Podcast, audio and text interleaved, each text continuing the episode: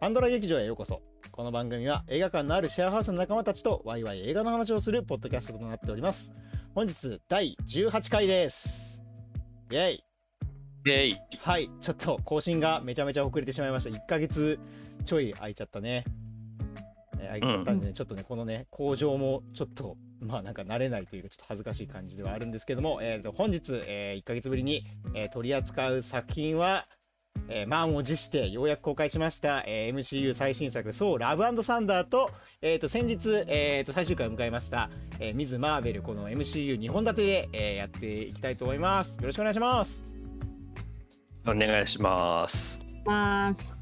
はい、えーで本日のメンバーはあまさかストームブレイカーに燃える日が来ると思ってなかったヒロムビ とああーなるほどえっ、とバルキリー最高ユウト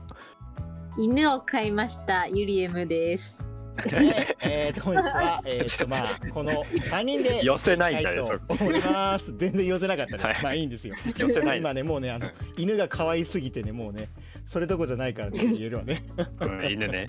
犬がねはーい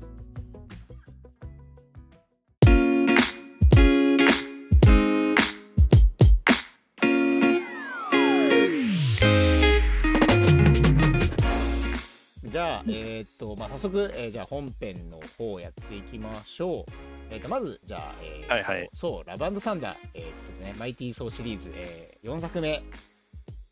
の話を、えーしていきましょうかね。まあねタイトルの時点でね、はいなんか公開された時点でなんだ、なんだラブサンダーってみたいな、ふざけすぎだろ、タイカバイティって、ね、うん。思ってたんですけど、まあ、 うんラブサンダーですよね。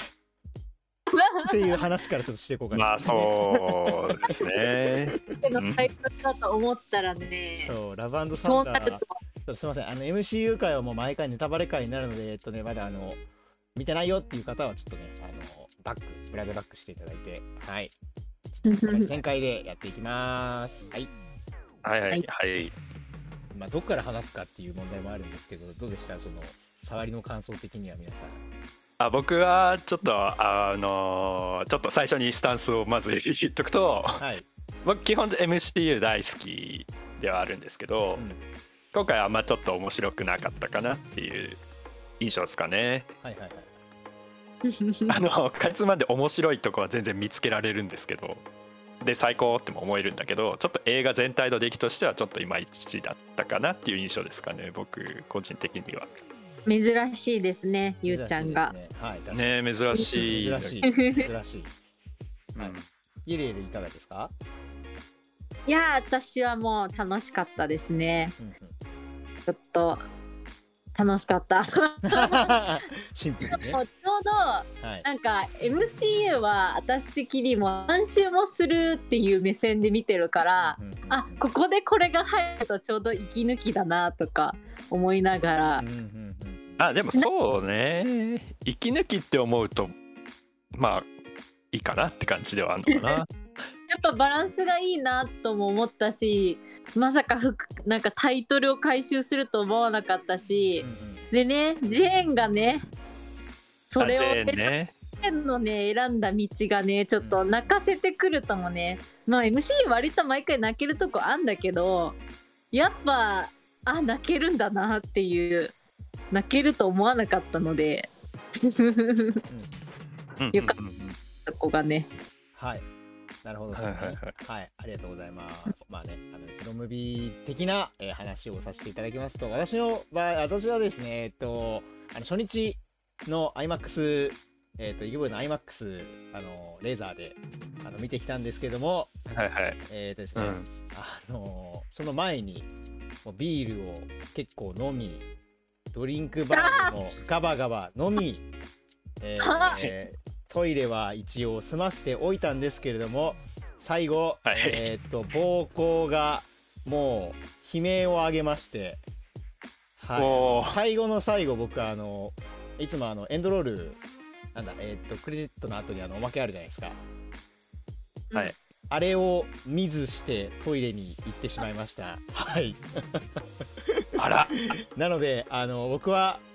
そう、ラブサンダー見てるんですけど、ちょっと見ているとはちょっと、あのすいません。あの、言えない立場で今回ございます。そういう感じであの参加させていただいてます、今回。すいま せん。すいません、ちょっと尿 尿意と戦っておりました。はいその申しエ訳ンドロー、はいエンドロールの後に何が起こったかっていうのは知ってるんであすそかれは知ってますね、あのネタバレで聞いてるんですけあど、知ってこるの目で目にしてないっていうのがちょっと、あのファンとしてちょっと悔しすぎて、あのちょっとこれはあのちゃんと見たとはちょっと言えないんじゃないかというところで、あのすみません、あの初日 ににわざわざ IMAX レーザーまで見といて、あの席を立ってしまいました。 大変申し訳 ない。まあしょうがないですよねなんかないですちょっと暴行、暴行との戦いが本当に、うん、ちょっとですね、そっちがもう本当に大変なことになったんでちょっとね。それどころではなかったです。 ななみ涙よりもそっちが出てまあたのでちょっと危なかったですね。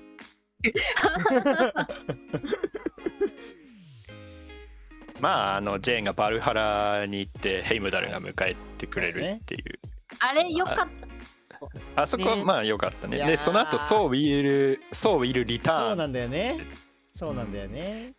うそれがどっちたのどっちのそうどっちのどっそうだちの層よなっのてかことだよね。どっちのそうだよってことだよね。そうもう早速そっちの話からしちゃいますかの。どっちのそうなんだっていう話ありますよね。そうな個人的には、うんあのーちょっとこの話から言っちゃっていいのかちょっとわかんないですが、あのー今回キャラクターの成長っていう意味ではそうはもううん極限まで成長してしまったので、なんか、うんもう語り代はないのではって個人的にはちょっと思ったんでなんか戻ってくるんだったらジェーンに戻ってきてほしいなって感じはしてます。あたーそういう話出てるのジェーンがそうで戻ってくるっていうあうんなんかいやわかんないけどねあなんかいやそうそういるリターンって書いてあったからそうそうそうそうは結局分かんないいな誰どうであっても死んだ人はあまあなんかどうどうなるんでしょうね、うんどうなるうん、でもなんか描いちゃっていやあでソーウィルリターンをナタリー・ポートマンにぶつけてるから、なんかなんだろうあのマイティー・ソーの方がも戻ってくる可能性もあるなってはちょっと思ったんだよね、うなんか本当はソーウィルリターンって出るとしたらあのクリヘムの方の層に当てるはずだと思うの でうん。わかるわかる。それね気になり気になりました。俺はい。あの見てないんですけうんど。このへ編集のあれっていうねうんうん編集の意味合いとしてはなんかこうジェーンの方にかかってる可能性もあるなってはちょっと思ったうんなるほどね確かにでもまあゆもうゆっくりしててほしいですけどねジェーンには、確かに。ハルハラでまあねた大変だったからね。いろいろねう。ん、うんはうい。んうんちょっとじゃあ。え実はジェーン、はいジェーンの話も終わってるからねまあまあまあまあまあまあ、まあうそういう意味ではそうかもしれないね。まあでもなんかその層としてのジェーンっていうのはもうちょっと見たかったなっていうのはちょっとありますけどね。そうだねえーなんかねあとはなんかあんまり今回のジェーンがそのあんまりこれまでのジェーンっていうキャラクター性をそんなに生かしてなかったのは若干もったいなかったなって気はしました。なんかあのーそれこそ相対性理論だったっけなんかブラックワームホールか、はいはいはいワームホールの話してたりするから、俺なんかあ後半これ時を巡ってどうにかして助かるみたいななそういうのかなとかちょっと思ったんだけど期待してたんですけど あの特にうん感はしてなかったですね。あそーのな点んかそうそう確かになそう伏そうそう線っぽいな最初ちょっのなと俺最初ワームのあホーれルそうワームのホールめちゃめちゃ伏線っぽいからあそうかなんかそういうなんかそれこそマルチバースじゃないけどなんかワームホールとか使ってなんかそういうことでなんか解決するみたいな話になるのかなとかちょっと思ってたんですよ。インターステラーってわざわざ言ってたよあそうそうそうそういやだからだからなんかその絶対絶命でもう死ぬしかないみたいな時になんかそういうので解決するのかなってなテイスト的にもなんかその割とそれが許されそうな明るいテイストだったんでなんかまさかこんなになんだろう、まあ、なんかまあタイカ・ワイティの映画だからあれなんだけどその結構やっぱりえぐい話をポップに描く人だからやっぱり結局お話全体としては割とやっぱ悲しい話だったね今回もっていう印象でしたね。はいうんうんうんそうだねなんかうーん私は結構なんかその病気でそのヒーローパワーとかでなんとかせず死を受け入れるとこまで持っていくっていうのが良かったけどね。うんうんよかあったそうそううんそれは誠実だと思うう んうんうんだようんうんまああのあの世界ねワカンダの技術とかあるから本当はなんかなんか直せそうなもんではあるんですけどねうんうんうんなんかなんか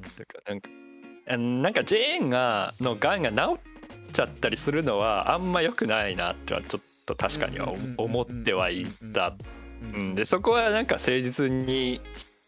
なんか向き合い方としてはなんか誠実だったのかなって思いますね。はいはいはいなはんいかはいうん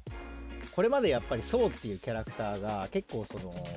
まあ、本人はめちゃめちゃこう推進力があってなんか明るく前向きに生きているんだけどまあどうしてもやっぱり別れがつきまとうキャラクターじゃないですか。でなんかそれに対して今回なんか一つのちゃんと答えが出せたのが結構俺はあの好きでしたね。決別に対してのこう受け入れ方といいますか。うんうん。うんあーはいはいはいあの心を閉ざすんじゃないみたいそうなそう話そうそうそうそうそうそうそうなんかそこがあ面白かったなとなんかあれかな結構俺はあのまあそうもすごい良かったんだけどあのクリスチャン・ベールのあのゴアが結構好きでしたねキャラとしてうん。あここはねゴアす げえなんか さここに対して容赦ないとこが超笑ったんだけど。えするみたいななんか さ。子供に子供に対してあーヘビねみたいなさ首折ってさ確かあに投げてたじゃん。そうだね振り切ってて超笑ったん だけどここまでしちゃダメじゃないみた いな怖いやろみたいな。性格悪すぎだろって思ってあれ面白かったなぁそ好うきだっそうたねなそうねえやっぱなんかクリスチャン・ベール演技うまいなって思っていや、やっぱ あのなんだろうんうあのあの人、まあ、ダークナイトじゃないですかあそうねうんうんバットマンであの今、うんでヒース・レジャーのジョーカーと戦ってるわけだけど別にクリスチャン・ベール自身が全然ジョーカーできんだよなってなんかあーすごいなんかジョーカーの面影を感じましたね。あーまあ確かにこの人自身 が全ねそうそうなんかこの人自身がジョーカーやっても別に全然いけんじゃんみたいなあー確かにやっぱ演技うまいなって思って、今回確かにジョーカー味あったねなんか演技参考にしてたのかななんかそう言われたら結構そんいう風にも見えるな確かになんかヒース・レジャーのジョーカーとうんあのースーサイドスクワットのジョーカうんうんーとあとなんだっけこの前のザ・バットマンのあのあの彼ドルイグの彼、あのジョーカーをはいはいはいうん、この3つをなんかちょうど足して3で割ったくらいのあーへ 演技をしてたんじゃないかなっていう気がしましたけどねえはいはいはい、まあ、そういう確かにね良かったですね確かに怖すぎたけどいやあれちょっと子供泣くやろあんなん あの本気で怖がらせに来すぎでしょあれしかもななんかあれらしいねなんかめちゃめちゃ本当に怖かったテイクはカットされてるらしいねあれねうんああそうなんだなんかなんかねななんんかツイッターかなんかで見たけどなんかそんななんかの演技であのなさすがに怖すぎるからなしでみたいな言われて演技直したらしいようまいんだよなあの人うん普通に演技うまいねやっぱうまいねうんあーなんかあんだけ怖かったのにさそのラストでさ娘に会えた時のあのくちゃくちゃな顔とかがさもうめちゃめちゃ脳裏から離れなくてなんかすごいあなんか幅が本当にすごいなって思ったね、うんそこ結構泣けたいやなあぁそそここも泣けるよねグッときちゃったね思わずうんうん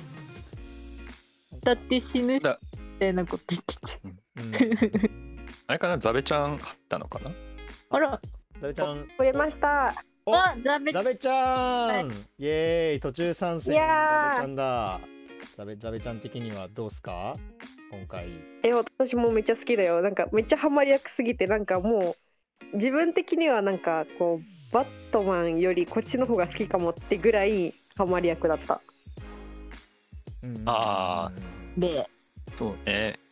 な生き生きしてましたからね。ばてかバットマンってあんまりあんまり演技させてもらえてなくいてやかわいそうだな。そうだね そうだね影薄今かったもんね思うとはなんかせっかくクリスチャン・ベール出てるのに確かに演技の幅狭かったよね、そうそうそうそううん、なん楽かしそうだかったもん確ね一的なキャラだからさ確か確かに毎回め周りに目がいっちゃうからかわいそうだよね。そそうだね、うんうんいやなんかチャンベもそうだけどタイカ・ワイティティってすごいなんか楽しそうに演技するよね役役者が楽しそうに演技してるとこを撮るよなな確かにそれそうかもねそう思うグナもなんかほとんどセリフがアドリブみたいな感じだったよね確かあそうなの今回もアドリブがめちゃくちゃ多いんじゃないかなと思っててナトリー・ポートの方にしてたからあーいやそうねその辺ナタリーナタリー・ポートマンがすごく頑張ってあのタイカ・ワイティティの世界に寄せてて可愛かったですね。可愛いいかやわかるあのわかるあのなんかさソ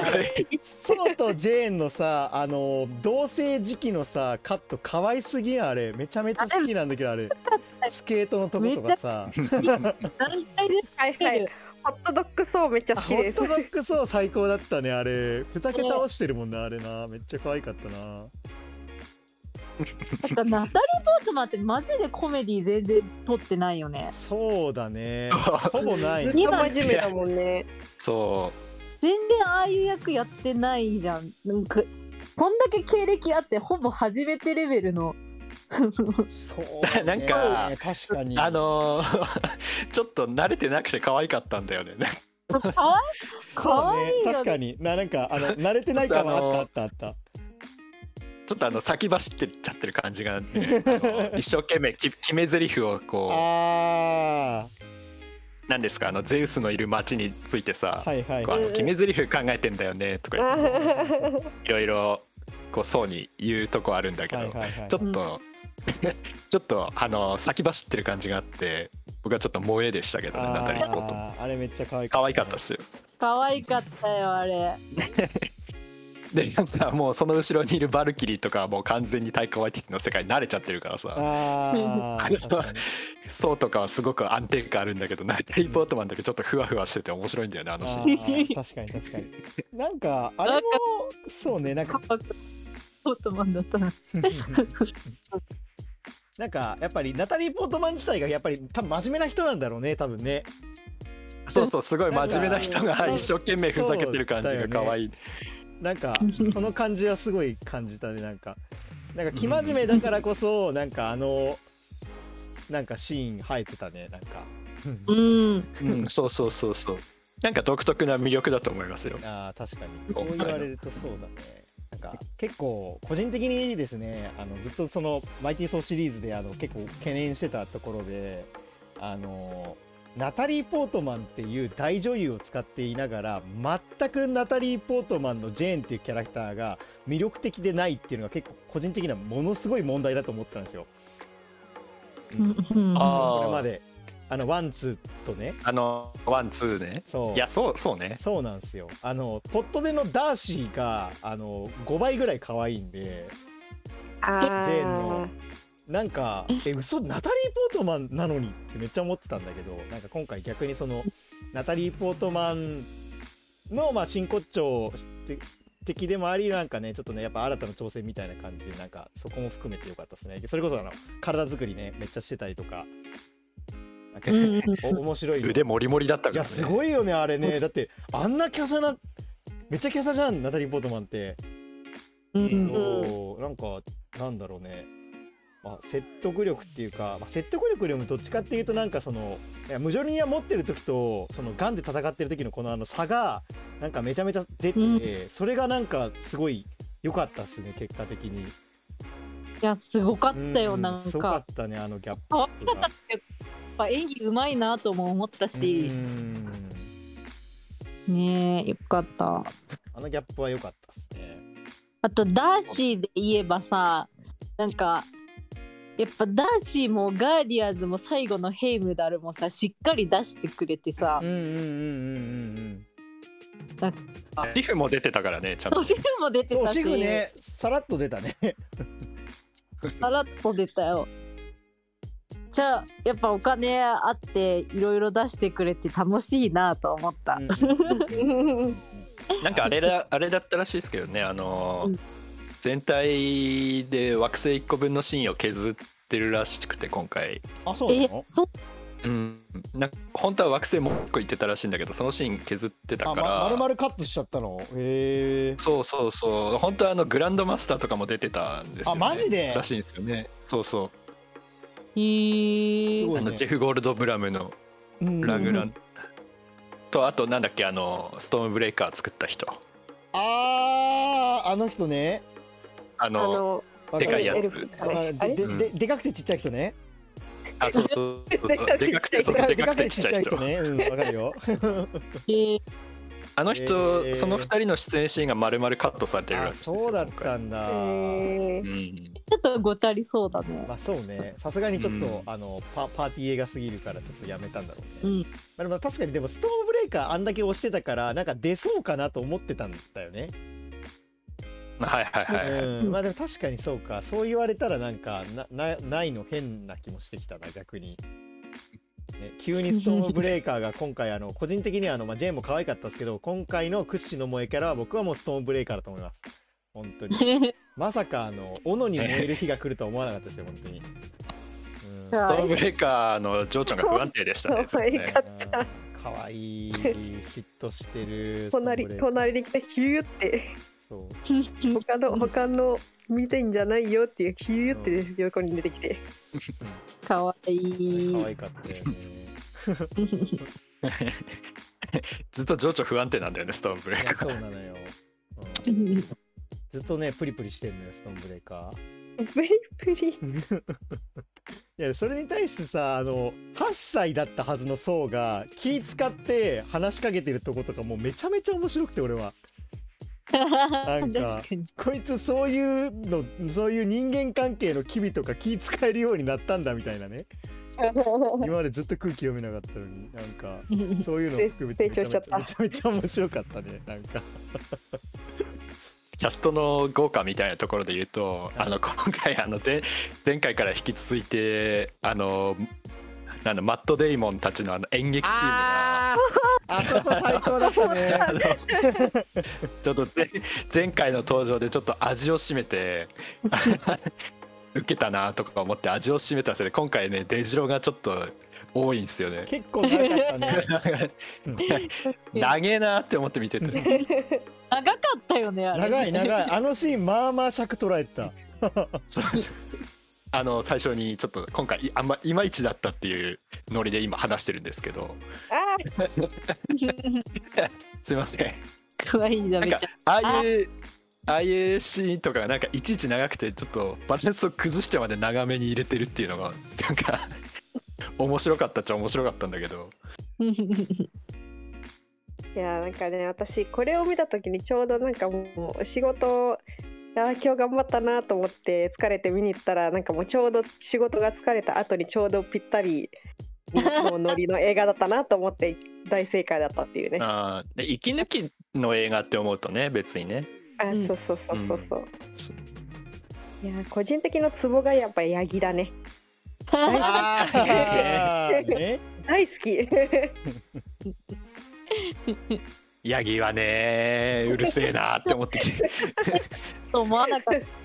たあの惑星で終わりだと思ったら最後までいたからあのヤずギ っと そうそうずっといるずっといるお もろ なんか人の言葉わかるんだよねあなんか肉にして食べるみたいなこと言っちゃって黙る黙る黙るえ みたいな顔してあとキャストのつながりで言うと、いクリヘムの娘との共演がねあーね見てる時知らなかったけどそう後で調べたらそうらしいねあれねあのゴアの娘がフリヘムの娘だったっていうねラブちゃんだっけね、あラブちゃんねうん、ラブちゃんめちゃめちゃ可愛いあの子、ね ねうん、でしかもあれでしょなんかあの子供たち大集合アッセンブルシーンあれなんかあの出演者たちの子供なんでしょそれこそ体育会 IT のそうらしあそいうらしそうナタリいー・ポートマンの娘娘とかあむ娘娘あれ違うっけ娘とかかいるん息じゃ子ないっけかいやでもなんか子供たちが結構おいっ子終了おいっ子とかだっけ甥っ子とかだったっけなちょっと忘れたけどでもなんか結構そういうキャストたちの子供たち大集合ね身内らしいねねにえーそりゃあいやーその辺の俺顔いいよそうな、ねやっぱなあどうぞゆうちゃん だから俺そういやそのアッセンブルシーンが俺一番今回最大に乗れなかったとこだったんですよねあー今回なねる正直うんなるほどねそうそうそうなんかうーんちょっとなちょっとなって思っちゃった全体のバランス的にいろんな戦闘シーンを作ってる MCU だから新しい戦闘が見れたなっていう感じで見てっけどうんうん見ましたうんうんうんまあでもなんか考えすぎな気もするんですけどね自分がなんか戦わせるんだ子供をって思ってあーゆうちゃんはなるほうんまあね確かにねまあそう言われたら確かにそうそう確かにそうとも言えなくもないけどそうねまあでも俺は普通にあれだったらあのシーンはなんかあのなんだろう基本的にアベンジャーズでも基本一人で戦ってた層がえ子供とか従えて戦っちゃうのっていうのにすごいなんかちょっと感動しましたけどなんかあのあれが全部嫌な感じじゃなかったのがね、うん、そうそうそうそうた例えばねなんか宋が大ピンチとかになっちゃってあ宋が負けそうだお僕たちも戦うみたいな感じで彼らがこうなんつうの自発的にこう宋の力を分け与えられて戦いに参戦していくとかだったらなんかちょっとまた印象が違ったのかなって思ったりするんですよね。あうーん お前が先導していいのかっていうそもそそうもそうそそうの部外者である子供たちをっていうね、人質だったはずの子供たちをあああなっるてほっどていうのがちょっとある。なるほどねまあそう言われたらまあそうそう確かにそうね 確かうに、ん、でなんかあの辺の組み合わせもっと言うとあのーなんかバルキリーがあそこにいてもよかったなっていうふうに思ってたりもしててあーなんかいろいろちょっと不満ポイントが高いああなるほどねもうどもこっだっと他たかになあったやろっていうことねあの最初からなんか子供たちのドラマとしてうんうんこの話がずっと最初から言ってれば別に良かったと思うんですけど、インディ・ージョーンズ2みたいなさうーんなんかあのああいう感動があったのかなって思うんはだいはいはいはいけど今回って実はあれなんですよね人生のどん底にいる3人の対比になっててお話がう。んそうだねいろんなものを失ってこう心を閉ざして人を失う悲しみにいるよりかはこう心を閉ざして一人でいた方がいいみたいな感じに思っちゃってる層がいるわけでしょ。うーんうんうんとあと娘を失ってどん底で神に復讐したい子がいてうんあのガンっていうまた人生のどん底にいるジェーンがくよくよしててもしゃあないからっつってそうとしてたた戦うっていうこのなんか3人の対比の話だったと思うのようんうん映画自体が。うんうんだからなんかこの3人の3者の対比でドラマをが盛り上がるのはすごくいいなっては思うんですけどだから最後のあのなんだろうとこしえのうんうんあの前のこうやり取りとかはなんかいいシーンだなとか思ったんだけどやっぱあの子供たちが参戦するっていうのはそのドラマからすると割とポットでの盛り上がりシーンにしかなってなくて。あーっていうこととかがあったりしてなんかいろいろノイジーに感じてしまったところではありますかねクライマックスあーなるほどねう、んはいはいはい個人的にはいはいそうそうそうでななんとなくこう 層が層がこう子供を先導して戦わせちゃうしうーんどうなのっていうふうに思ったのはちょっと正直なところでしたかねなるほどうんとかとか言いつつ俺2回見てんだけどもう2回見て る早ないもう変わりしてるマジもう二回見る早い早くない2回見二回見てる2回見てるあれなんか1回目で感じたモヤモヤって俺の体調が悪かったのかなって思って なるほどねあれななんで俺1回目面白くなかったんだろうって思ってうんもう1回なんか確認するために2回目見に行ったんだけどやっぱなんか2回目で確信した あーそこがなんかやっぱり俺あんまりあ良くないなって思ったところだったの作劇とかしてちょっとなあんまりちょっと好きじゃない流れだったのねあれはね、そうでしたねそうだねうん、ちょっとあのちょうどその頃俺めちゃめちゃあのあの暴行と戦ってたから暴 行暴行が戦ってたからあのちょっと防波堤となってちょっとねその辺ねちょっとねあんまりねコメントができねえな俺は 見てたんですけどちょっとねななんかラグナロクとかと比べるとやっぱりその覚醒シーンのなんか必然性みたいなのはそういう意味ではちょっとあのシーンはやっぱあのまあ盛り上がる演出にはなったけどやっぱりラグナロクのあの横からさこうバーンってあの層が降りてくるみたいな、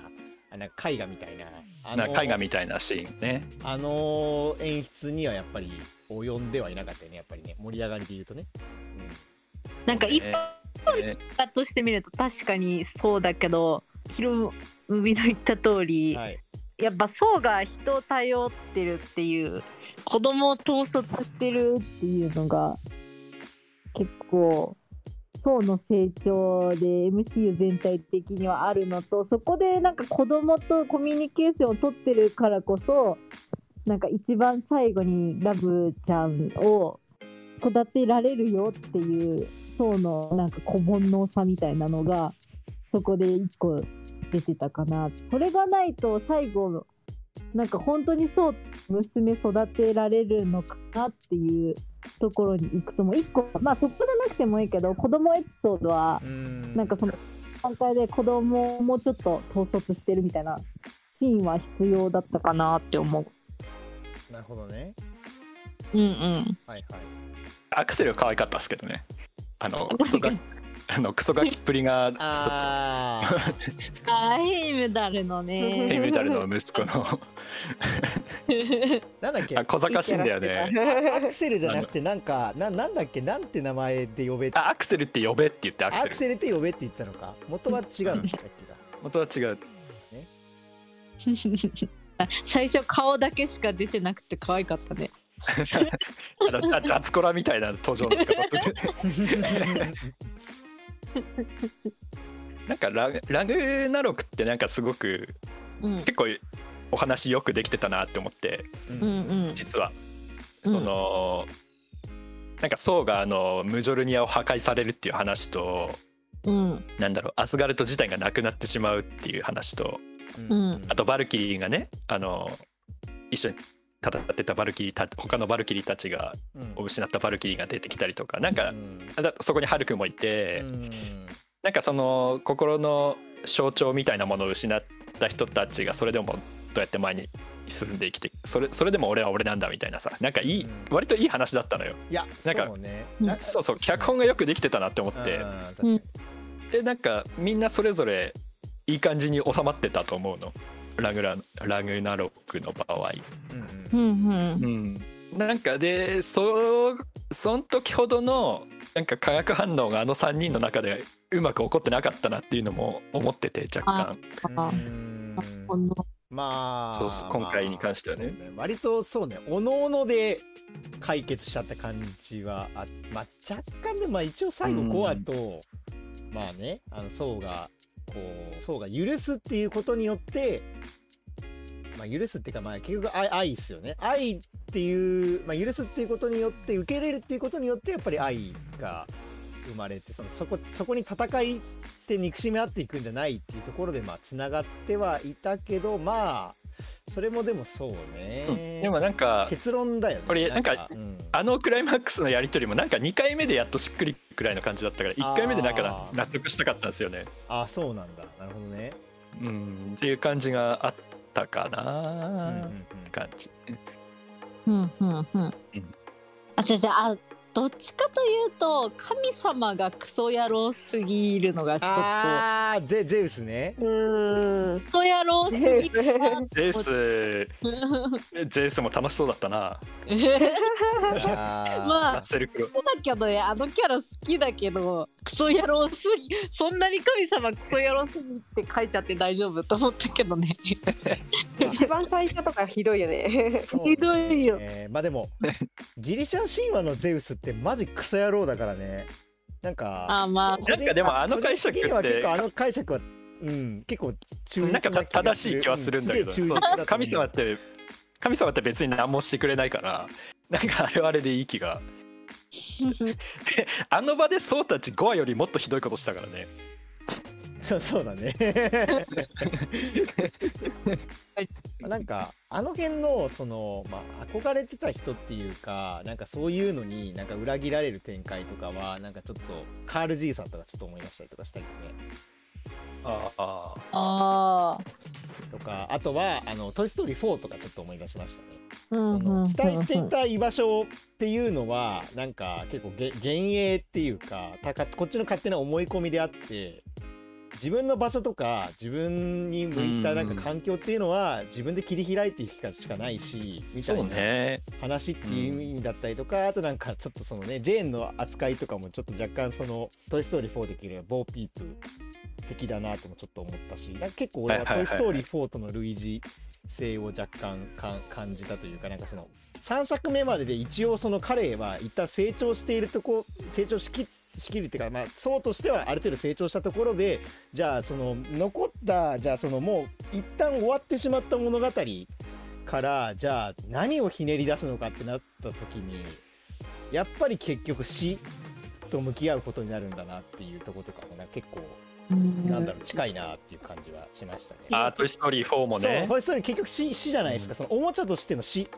と向き合う話だからあれってその本当の死うん概念的な死っていうかもうなんかもうなんなら、まあ、3でも最後ちょっとその焼却場にみんなで行ってなんか燃えかけるみたいなシーンとかあったりして、まあ、死と向き合うんですけど、なんかっていうよりはそのおもちゃっていうその存在とか概念すらももうとの向き合い方をなんかあのなんだっけフォーキーを通してちょっとそもそもおもちゃって何なんだっていうとこから入ったりするところでうんうんちょっとその辺も含めてなんかそのアイデンティティの源、まあ、前回するそのラグナロクがアイデンティティがを喪失した時にじゃあ自分はどうするのかって話だったんだけど今回はだからなんていうんだろうな愛する人やだからそういうのがなくなって去っていった中でじゃあなんだそれそれでも生きていかなきゃいけない時にじゃあ何を頼りにして生きていくのかみたいなうんどうやって生きていけばいいんだってなった時にもう愛しかねえよっていう話なんだなと思ってなんか個人的にはそうねそこがなんか俺は「なんかトイ・ストーリー4」的に見てたから逆になんか俺は「トイ・ストーリー4」よりすごい救いのあるラストでなんかすごい結構あのオチがとても好きですね。はい、はいはいはい はいうんうんうんオチがめちゃめちゃ好きでなんすかそれはい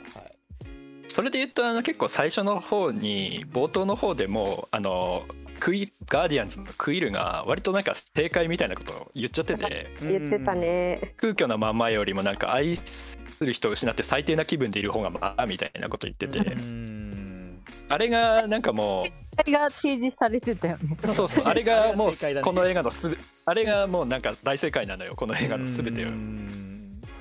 でなんかそこにたどり着く話なんだよねずっとううんうんうなんかそういうとこはうまいなって思ったんだけどね、うんんなんか俺どどっちかっていうとその今回気になったのはそのあのゼさっきのゼウスの話だけど憧れてた存在みたいなのが実はそのクソクソだったみたいな話あるじゃないですかう、うんんうんうんでそれがそれって実はラグナロクでもやってて、うんオーディンっていう尊敬すべき父親がいたんだけどあーはいはいはいあの実はアスガルトって血塗られた歴史があってそれをずっと隠してたと、うんうんうんうんうんでそれをこうヘヘラがこうバラすみたいなうんうんプロうんことがあるんだけどそのじ自分が信じてきてたものが実はクソだったみたいなのが実はなんかおんな同じことやってんなっては思ったんですよね。まあ確かに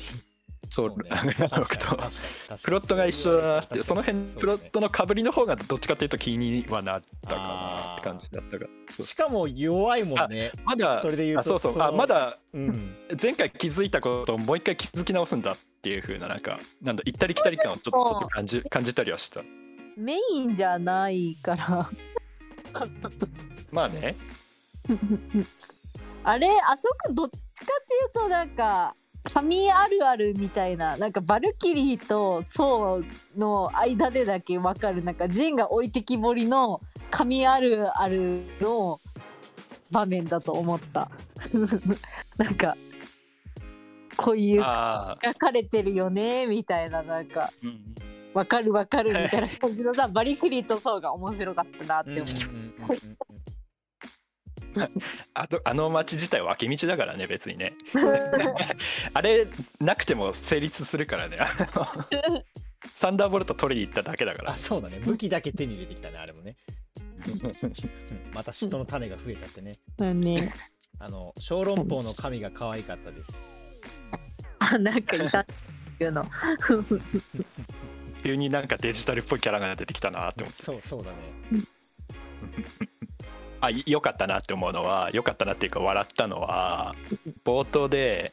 あのこの この映画あの全体的にそのガンズの曲がずっとかかってるんですよ。うんうんうんうんうん、でもなんか冒頭の冒頭のあの層のこれまでの振り返りのとこだけあのガンズじゃなくて円矢がかかるんですけどあのちょっとリラックスミュージックみたいなのかかって。うんでその後あのガーディアンズと一緒にソウがねこう戦いにこう繰り出して、ね、また割りをするじゃないですかあーああれ ねバーンと止めるやつねあの左右両側からうん両側からこうスピーダーみたいなのが来うてま た割 りまた割りをして止めるっていううんシーンがあるんですけどあのその前その直前に流れてた「円矢」の曲とあら合わせてあれ ジャンクロード・バンダメのオマージュなんですよね。あそうだよねやっぱりバンダムだよね,うれね、ん、あそうそうあれはバンダムだなって思ってなんか全体的に今回バンダム映画っぽい感じに仕上げようとしに来てるんだなっていう感じはしましたねあの検索でぜひあのバンダムボルボトラックっていう YouTube あをーちょっとそうね検索していただきたいんですけどあ のボすごい。バンダムが股割りしてトラックとトラックのあい間にこう股割りしているっていう CM があるんであの曲かかってる曲とかも一緒なんであちそょうっとなんだぜひそうそうそう バンダムボルボボルボトラックで検索していただ けるとあこれが元出てきたこれが元ネタなんだっていう 感じこの股割りのシーンもすごいあの面白かったよねこのなんかあの面踊って白かきってたねるさ敵側もなんかフクロウみたいなちょっと可愛いキャラなのがまたねこのね目が合うじゃないですかその股割りしたままさ左右こうさ見合うの面白すぎるでしょあそ こうんアホだよね最初の冒頭はすげえテンション上がったけどねうんテンション上がったねうん、あアホだね。満を持してそう復活っていうとうん、なんか、あ、そうだ。前半後半で言うと、なんか今回なんかタイカワイティ演じる工具の。うはいん。ナはいレーはいションでこう始めて終わりみたいなした感じもなんか個人的には何て言うんだろうなその子供に読み聞かせするなんかおとぎ話みたいななんか作りになってオチから逆算するとなんかこのラブちゃんにこのお父さんの活躍を教えてあげるみたいななんかテイストになってたの結構個人的にすごい好きでしたねうん。あの語り口ははい、うんうんうんうん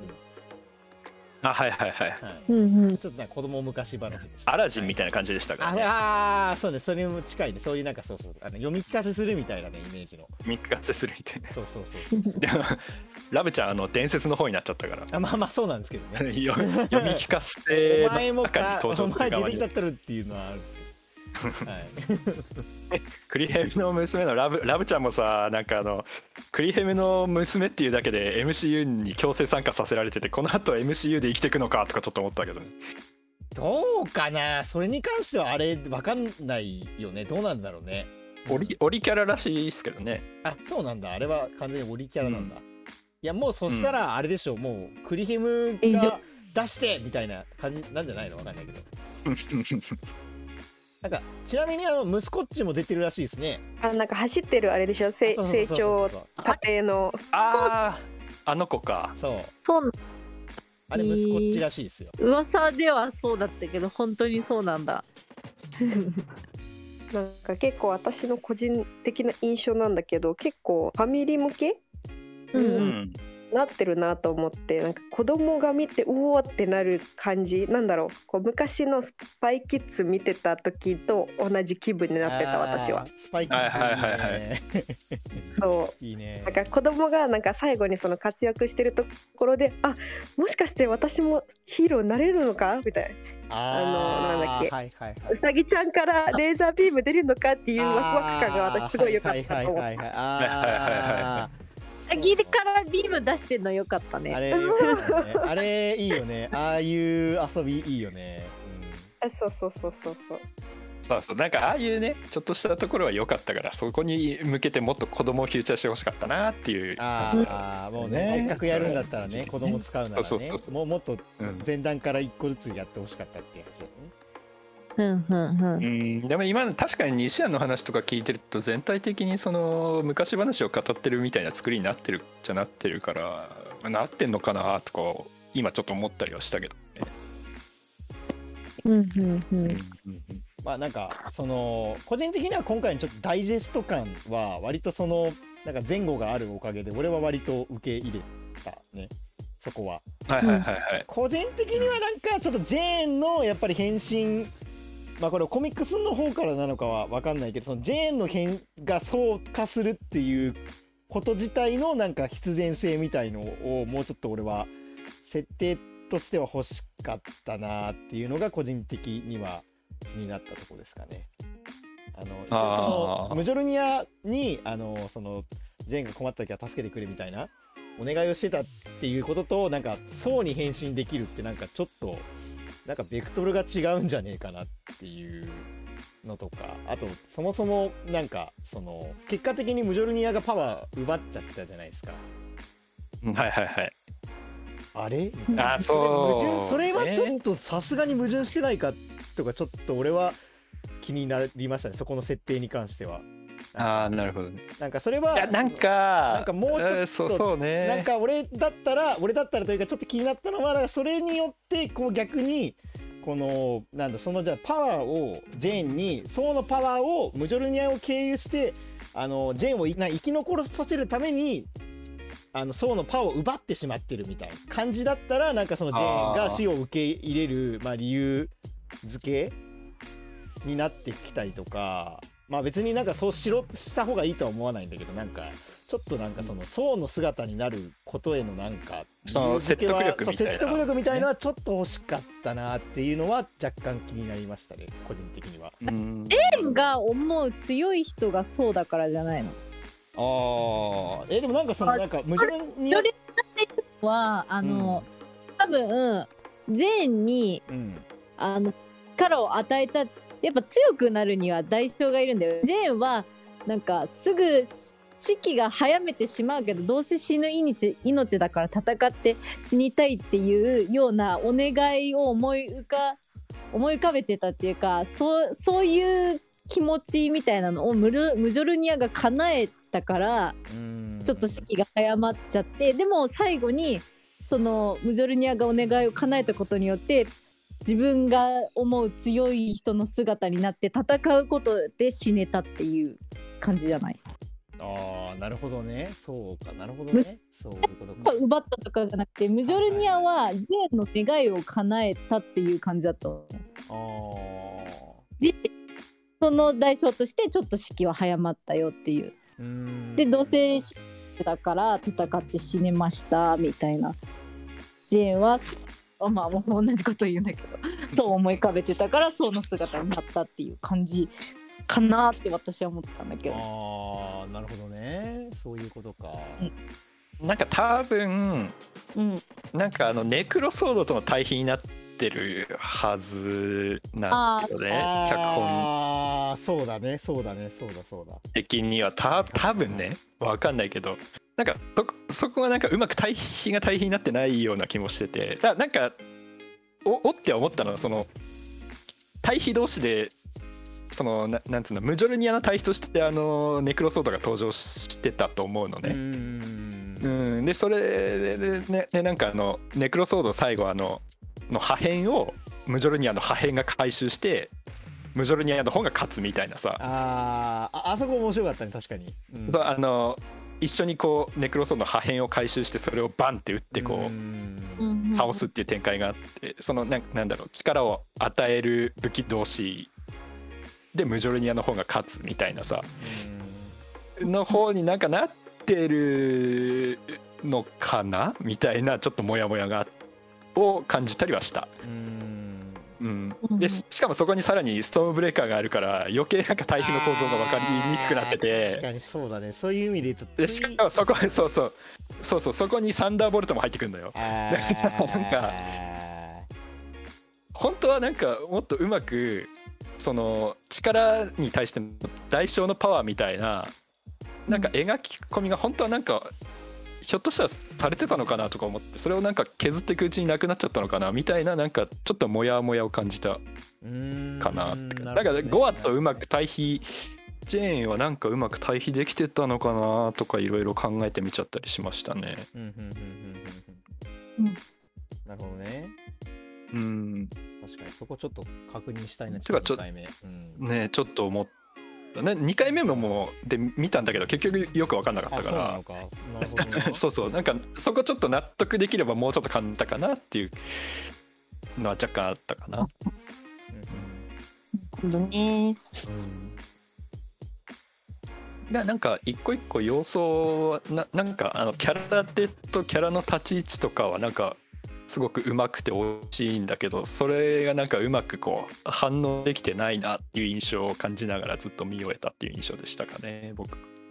それだったらラグナロクの方がなんかよくできてたなっていうふうにちょっと最後まで思っちゃったって感じでしたね、うんうんなるほどラブサンダーうんなるほどねうん、なんとなくトータルでそんな印象でしたかね。なるほどさてえーっとですねなんかそろそろ収録がもう1時間あ経すいとうまとしてますせんのではいえー、じゃあは何かちょっとスラバンサンダー、えー、と他にちょっとこれ喋り忘れたっていうのがあったらちょっと言っていただけると助かります。ゼウスの息子のヘラクレスが最後出てきましたね。ああ出て忘たれてまねしたね。それ忘れてましたね。そうだそうだゼウスも生きてたしね。ヘラクレス出てきてましたうね。ん、 あれそうなん俺かは生きて生きてたじゃんと思 ってね生きてたね。全然生きてたねあいつ。えーヘラクレスってあれコミックスにもいるの？いますいますね。いるいるらしいです。うん、そうなんだえーギリシャは神ヘン話。リー、俺、ヘンリー・カビルだったらすげえテンション上がったんだけど、やばスーパーマンと、超ジョエルみたいな。それちょっと違ったわね面白いけどなんうんいや、まあさすがにそれは無理だろうなと思ってたけど、あーえー、でもなんか今調べたらソウのライバルらしいヘラクレスは、あ、そうなのあそうへえうんって書いてあったまあ、どっちもまあ、なんか筋肉推しキャラだもんな。 そう全になバーサスヘラクレスメガバ トルあーや300みたいな感じでしたね。あー、確かにそうだね。なんか見た目がギリシャ神、ギリシャの感じ。えーじゃあ次はなんだそう、スーパーコンボみたいなタイトルになるのかな。筋肉バトル だねそう、バーサスヘラクレでもス。なんかそうだねなんかそあの宋の物語としては割と結構成長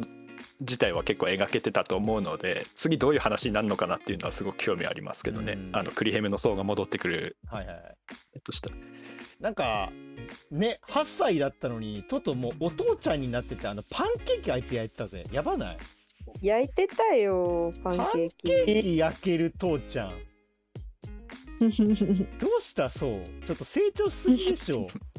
なんかなんだろうなんか急に今回そうがなんかラグナロク以上に成長しちゃってなんかちょっと寂しい気持ちになりましたね僕は最後ちょっとだけ あお前もうそんな成長しちゃったのかみたいな感じでそう ついにパパだねそう宋もパパになっちゃったねそうもうパパかみたいななんかちょっとうんこうなんだろう同い年がもうどんどん結婚してこう子供を産んでいくみたいなちょっと寂しさを若干感じました僕は僕はあのあれを見て娘出てくるのかな次ね まあこれはでもキャリア次第じゃないですか娘っちのねえ娘っちのねあのそれこそだってあれでしょあの娘たちえ息子の方だったっけなんかあのあれなんだよねそうだパパと同じそうのコスプレとかしてくれなくてなんだっけキャップだったかなんかスーパーマンの格好してるなんか写真上がってたよね かわいそ うもう4作も頑張ってるのにいや、意外と子供はそんなもんなんすよ。パパはパパなんすよ。クリヘムほどかっこよくても。あれでしょあのなんか噂あのなんだっけジェーンがさあのえ死んであそこに行ったじゃんあの 悪はだルハラそうはいそうバルハラバルハラに行ったじゃんでなんか噂によるとバリキリだっけバリキリがの力でなんか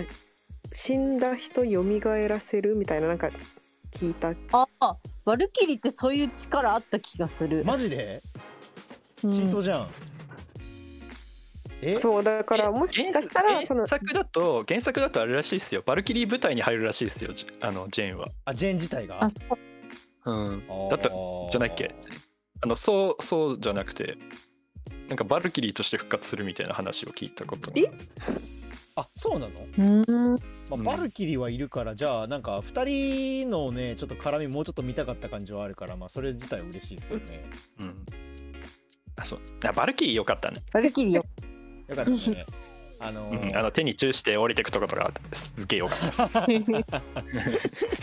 かっこよかったねバルキリーね惚れちゃうよねあんなんねあうんちょっとすいませんあのバルキリー系列でちょっとあのいろいろ思い出したんですけどあのバルキリー自体もあの LGBT キャラとして結構しっかり今回描いたんですけどちょっとここでびっくりしたのがあの工具も LGBT キャラだったっていうあそうだったよそうだ描っかたれよ、ね、方をしててでかつなんかこれいるのかと思ったんだけどそのなんかその生殖方法まで説明したじゃないですか なんかそれをギャグとして取り入れてるタイカバイってめちゃめちゃおもろいなと思ってなん かしかも自分のキャラもね確かにちょっとそれ結構なんかあのお面白い試みだなって感じがしましたねなんかそそうなねんか結構そのなんだろうなその、まあ、余計な要素とか茶化すじゃなくてなんかそれ自体もまあラブであるというかなんかさりげなくそういうのやっててなんか個人的にはそこも結構感心しましたね、はい、人外なんでそもそもオスメスがいない可能性がありますねあまあねあの種族自体に、はいはいうんいやさらってやっててよかったそうねさらっとやっその辺てねたのがすごい良かったですねそのなんて言うんだろう、あのなんで「スター・ウォーズ」はこうならないんだっていうのをすごいちょっと思いながらこう多様性 がうまくいってない「スター・ウォーズ」とこうなんかさらっと多様性ができているこの差は何なんだろうなっていうのをちょっとね思ったりしましたね。そんなそんなとこですいませんちょっと はい脱線してまはしい、たちょちょっと若干脱線しましたがはいそうですねはいまあちょっとねまあちょっと思い出しちゃったそうシリーズも楽しみですね。まあキャラがとにかくね、そうシリーズのキャラいいからね。まああのロキのね第2シーズンとかもあるんで、まあちょっとどんな感じに進んでいくかなまた見れて見ていけたらなと思います。はい。で、えーはい伸びたんですけども、次はですね、この間、えーと MCU 最新ドラマえー、ミズ・マーベル完結しましたのでねそこの感想会も、えーやっていこうと思いますはいそれではまた次回お会いしましょうバイバイ